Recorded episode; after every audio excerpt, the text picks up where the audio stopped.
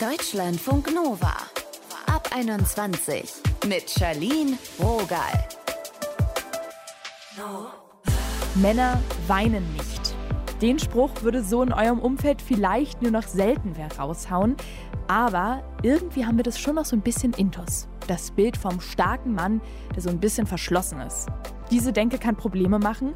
Nicht nur für Männer wird's problematisch, sondern auch für das Miteinander in unserer Gesellschaft. Unser Thema heute: mentale Gesundheit. Warum Männer selten über ihre Gefühle reden. Wie Männer Zugang zu ihren Gefühlen wiederfinden können, das hört ihr von einem Männertherapeuten. Ja, sowas gibt's wirklich. Jetzt zu Timo. Er hat immer wieder gemerkt, mit ihm stimmt was nicht. Es hat aber so ein bisschen gedauert, bis er sich Hilfe gesucht hat. Er hat eine Therapie angefangen, da war er Anfang dreißig. Was seine Ängste waren und sind, darüber haben wir gesprochen. Hallo Timo. Hi. Was musste denn bei dir passieren, dass du gemerkt hast, mir geht's nicht gut, ich brauche Hilfe? Ja, ganz einfach gesagt, habe ich mit meiner kleinen Tochter gespielt und auf einmal bin ich quasi weinend zusammengebrochen. Saß am Essenstisch danach und habe wie gegen eine weiße Wand geguckt. Das war der ausschlaggebende Punkt, wo ich dann gemerkt habe, irgendwas stimmt nicht. Ich hatte das nie irgendwie, dass ich, äh, weil ich zu viel gearbeitet habe oder gestresst war oder kaputt war, dass ich irgendwie geweint habe oder ähnliche Gefühlsausbrüche hatte. Und hat dir dein Umfeld dann auch gespiegelt, irgendwas ist mit dir los, oder haben die das gar nicht so gemerkt? Es gab so ein paar ausschlaggebende Punkte eigentlich in der nahen Vergangenheit, also bevor das passiert ist, dass dann immer mal gesagt wurde, ach Mensch, muss man ein bisschen weniger machen, mach mal weniger für andere, mhm. ähm, denk mal ein bisschen mehr an dich, versuch dich mal ein bisschen zu schützen. Ähm, ich habe nämlich sehr häufig und sehr lange auch immer für andere mitgearbeitet, nicht so auf mich geachtet, und daraus ist halt irgendwie resultiert, dass ich innerhalb von, von wenigen Jahren drei Hörstürze hatte. Krass, okay. Und das immer mal ja wieder krank war. Genau, genau. Und immer mal wieder krank war, so Nasennebenhöhlengeschichten, und das alle sechs Wochen oder so. Das war mir schon unangenehm. Ich habe gesagt, was ist denn jetzt los? Du hast doch immer Sport gemacht mhm. und ne, also auch nach außen hin dann auch immer schön, Körper muss gepflegt sein, das, das Äußere muss irgendwie gepflegt Pflicht sein. Ich wollte gerne ja perfekt sein eigentlich so für das, was, was ich mir so vorgestellt habe, was ich muss. Und wo ja. war der Punkt, wo du dann gemerkt hast, okay, vielleicht ist das mehr, vielleicht bin ich nicht nur einfach komisch drauf oder überarbeitet, sondern da könnte eine psychische Erkrankung hinterstecken. Wie waren da deine Berührungspunkte in dem Feld? Ja, äh, mein Hals-Nasen-Ohrenarzt hat mir das zu dem Zeitpunkt schon gesagt, weil ich dachte so, ich habe auch immer so Halswirbelsäulenschmerzen gehabt und Verspannungen. Und der hat immer schon zu mir gesagt, na, no, vielleicht ist da ein bisschen was anderes. Äh, Arbeit, ich so, ne, Arbeit macht mir mega viel Spaß und daran kann es nicht liegen. Und dann sagt er, ja gut, dann hat er mir mal ein paar Spritzen gegeben zur Entspannung und dann war ich mal wieder krankgeschrieben. Und im Endeffekt gab es dann diesen ausschlaggebenden Punkt, das war der einundzwanzigster vierter in Tränen. Hm. Äh, saß ich äh, zerstört am Boden und, und wie gesagt dann am Essenstisch, wo ich wie gegen eine weiße Wand geguckt habe. Das war, war auch sehr unüblich für mich, gar keinen Hunger zu haben in dem Moment. Also ich habe sonst immer gegessen, selbst wenn ich krank bin, esse ich gerne. Ne? So alle ja. Körperfunktionen runtergefahren, sage ich mal. So ein bisschen, ja, so ein bisschen, genau. Und war es für dich schwer, dir einzugestehen, du musst dich rausziehen, du brauchst Hilfe? Ja, äh, tatsächlich. Also ich habe das sehr lange vor Freunden und Familie geheim gehalten, weil ich zum einen die nicht belasten wollte und zum anderen war es mir auch sehr unangenehm, irgendwie nicht mehr so funktionieren zu können. Mein, also engsten Arbeitskollegen, das waren äh, zwei Personen, denen habe ich das direkt gesagt und auch meinem Vorgesetzten, der hat das dann auch gemerkt. Ne, und Hobbs auch, wäre schön, wenn du schnell wieder fit wirst. Ich sage, ja, ich mache alles dafür, dass ich schnell wieder fit werde. Ja, Hauptsache funktionieren, äh, leisten. Äh, genau, genau. Das war, es hört sich irgendwie alles nach Burnout an, aber das habe ich ein bisschen übersprungen anscheinend, so wurde mir das gesagt.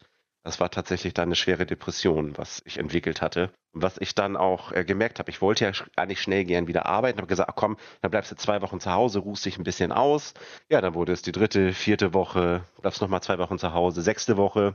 Da hat sich bei mir innerlich so ein bisschen der Druck aufgebaut, dass ich gesagt habe, ey, scheiße, du musst doch hier irgendwie wieder arbeiten, jetzt bist du im Krankengeld. Mhm. Ja, war, war schwer. Ich bin einfach nicht mehr rausgekommen. Ich konnte nicht schlafen. Ich habe nicht durchgeschlafen, wenn ich geschlafen habe. Ich habe immer so Gedankenkreisen gehabt. Den ganzen Tag ging es irgendwie darum, oh, ich muss irgendwie wieder rauskommen. Und was ist das? Was ist auf einmal mit mir los? Und ich war sonst immer der Smiley Boy, der alle motiviert hat, alle mitgerissen hat, auch gleichzeitig Dinge gemacht hat. Ich konnte viele Aufgaben nebenbei einfach machen, wo ich gedacht habe, ach, das stört mich alles gar nicht. Auf einmal waren es die einfachsten Sachen, wie zum Beispiel Nudeln kochen. Wenn ich Nudeln gekocht habe und meine Frau mich gefragt hat, wie sieht's aus, kannst du nachher nochmal den Geschirrspüler ausräumen? Ich bin heulend zusammengebrochen. Ich konnte nicht mehr. Es war einfach alles zu viel. Wenn meine Katze mich angemaunt hat, weil sie Hunger hat, wäre ich am liebsten ausgerastet. Weil ich konnte das nicht ab. Das, ich wollte einfach nur alleine sein. Und es tat mir so leid für die anderen. Ne? Gerade für meine Frau war das, glaube ich, sehr schwer, mhm. das mit anzusehen. Und wie auf einmal aus diesem ja, fröhlichen Menschen auf einmal so ein, so ein niedergedrückter und in Anführungszeichen schwacher Mensch geworden ist. Ne? Ich konnte es tatsächlich nicht, nicht beeinflussen. Das war ganz ätzend. Gut, dass du dir da auf jeden Fall hast helfen lassen und so sanft zu dir sein konntest.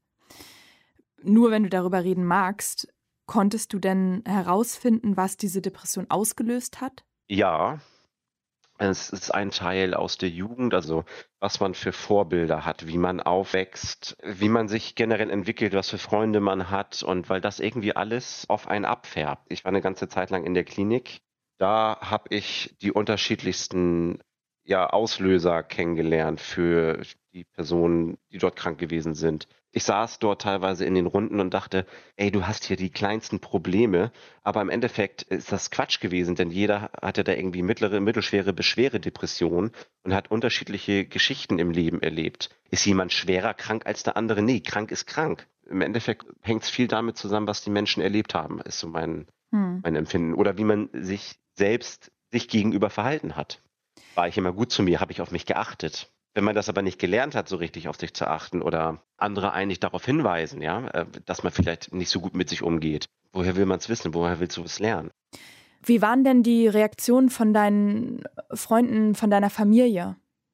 Sie waren sehr betroffen tatsächlich, haben gefragt, wie sie mir helfen können, ob sie mir helfen können und haben tatsächlich auch gefragt, weil viele damit gar keine Berührungspunkte hatten, wie man sich da fühlt und ob ich darüber sprechen mag.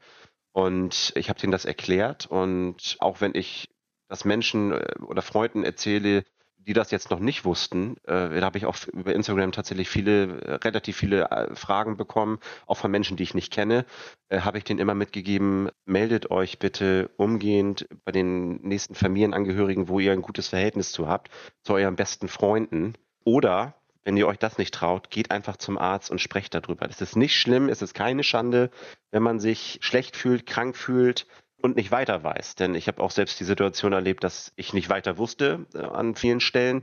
Wäre ich da, glaube ich, nicht in einer Beziehung gewesen und glücklich gewesen in der Beziehung, hätte es auch schnell einen anderen Weg nehmen können. Das Thema mentale Gesundheit ist ja immer noch tabuisiert und ich fand es schon beachtlich, dass du in einem Instagram-Post so offen über deine Depression geschrieben hast. War das für dich eine große Überwindung? Es war eine große Überwindung, war dann aber eine spontane Reaktion tatsächlich. Ich wurde eigentlich so ein bisschen inspiriert von dem Komiker Kurt Krömer. Und ich hatte mir ein Video von ihm angeguckt mit Thorsten Sträter, wo die tatsächlich in seiner Show über Depressionen sprechen. Ich finde es zum einen erstmal geil, dass man drüber spricht. Und zum anderen denke ich mir, es gibt so wenig Menschen, die über ihre Krankheit sprechen. Und dann habe ich mir gedacht, ey, jetzt schreibst du einfach was. Und dann wurde aus äh, diesem kurzen Gedanken tatsächlich über eine halbe Stunde, mhm. wo ich einfach mal in meinen Notizen einfach mal alles runtergeschrieben habe, wie es war. Dann hatte ich natürlich zu viele Zeichen für diesen Instagram-Post. Dann musste ich ein bisschen einkürzen und habe dann aber noch ein paar Kommentare zusätzlich verfasst. Mhm. Und mir war es tatsächlich wichtig. Zum einen äh, habe ich oft noch die Themen, dass ich mich nicht gerne mit Freunden treffe, weil ich immer noch denke, ich muss in die alte Rolle verfallen, in diese Spaßmacherrolle. Ich kann immer noch Spaß haben, ja. Also es, vielleicht ist der eigene Anspruch da ein bisschen, ein bisschen komisch. Ich, ich denke dann vielleicht, andere erwarten von mir, dass ich immer noch so bin, wie ich war. Aber das bin ich nicht mehr. Ich verstehe, ja, was du das meinst. Das ist ja auch ein krasser Prozess, durch den man dann ja. da geht. Und du musst dich ja vielleicht auch erstmal selber wieder finden. Richtig, und äh, deswegen vermeide ich das häufig auch, auch beruflich noch. Da kommt Corona mir ganz zugute, tatsächlich. Ich habe das Thema auch bei meiner Psychologin nochmal angesprochen und sie hat auch gesagt, einfach probieren und offen drüber sprechen, wenn, wenn man es kann, weil dafür sind Freunde in der Regel da. Und ich habe gelernt, wenn jemand da kein Verständnis für hat oder Freunde dann vielleicht komisch reagieren, dann sollte man vielleicht sich von denen trennen, auch wenn es erstmal weh tut, die einem nicht gut tun.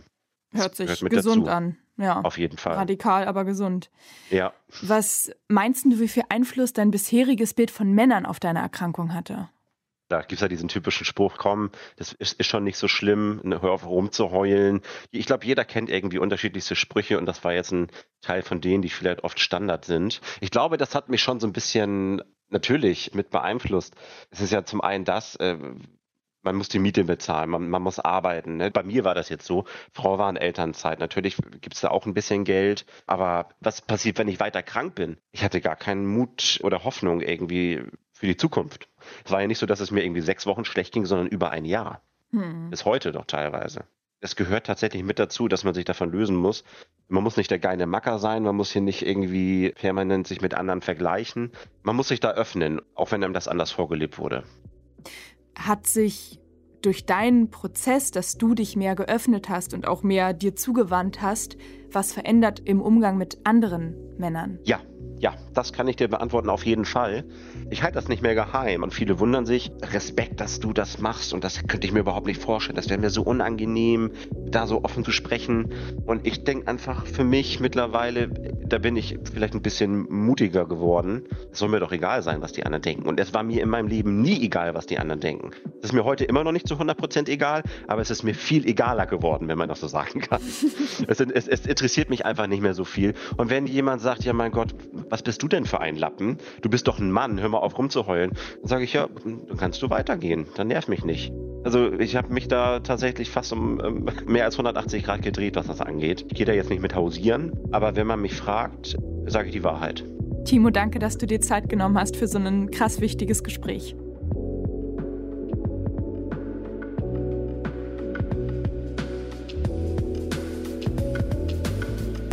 Deutschlandfunk Nova.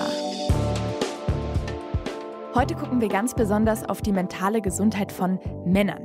Das kann einem schon Sorge machen, wenn man mal auf diverse Ergebnisse von Statistiken schaut. Bei Gewalttaten, bei Suchtproblemen und den Suiziden, überall liegen Männer klar vor den Frauen. Bei Depressionen sind sie auch vorne mit dabei. Wir wollen wissen, woran das liegen könnte und was sich dagegen unternehmen lässt. Wir haben mit Björn Süfke gesprochen. Er ist Psychologe, Autor und Männertherapeut. Hi Björn. Hi, grüße dich. Warum braucht es denn Männertherapeuten? Ja, zum einen deswegen, weil Männer sich doch noch sehr, sehr schwer damit tun, überhaupt Hilfe anzunehmen, überhaupt Hilfe zu suchen. Also dieses Klischee, dass der Mann alleine klarkommt, dass er keine Probleme zu haben hat, dass er niemals hilflos ist, niemals schwach, das äh, ist doch sehr, sehr stark in uns reingepflanzt. Das wird man auch nicht so auf Knopfdruck los sozusagen. Hm. Und deswegen brauchen Männer eben doch oft nochmal eine andere Ansprache, oft auch ein bisschen ein niedrigschwelligeres Angebot, also zum Beispiel über Online-Beratung, über Hilfetelefone, aber vielleicht auch eine spezielle Männerberatungsstelle, wo sie sich möglicherweise erstmal ein bisschen besser aufgehoben fühlen, von Mann zu Mann zu sprechen. Was sind denn so männerspezifische Themen, wenn es um die seelische, die mentale Gesundheit geht?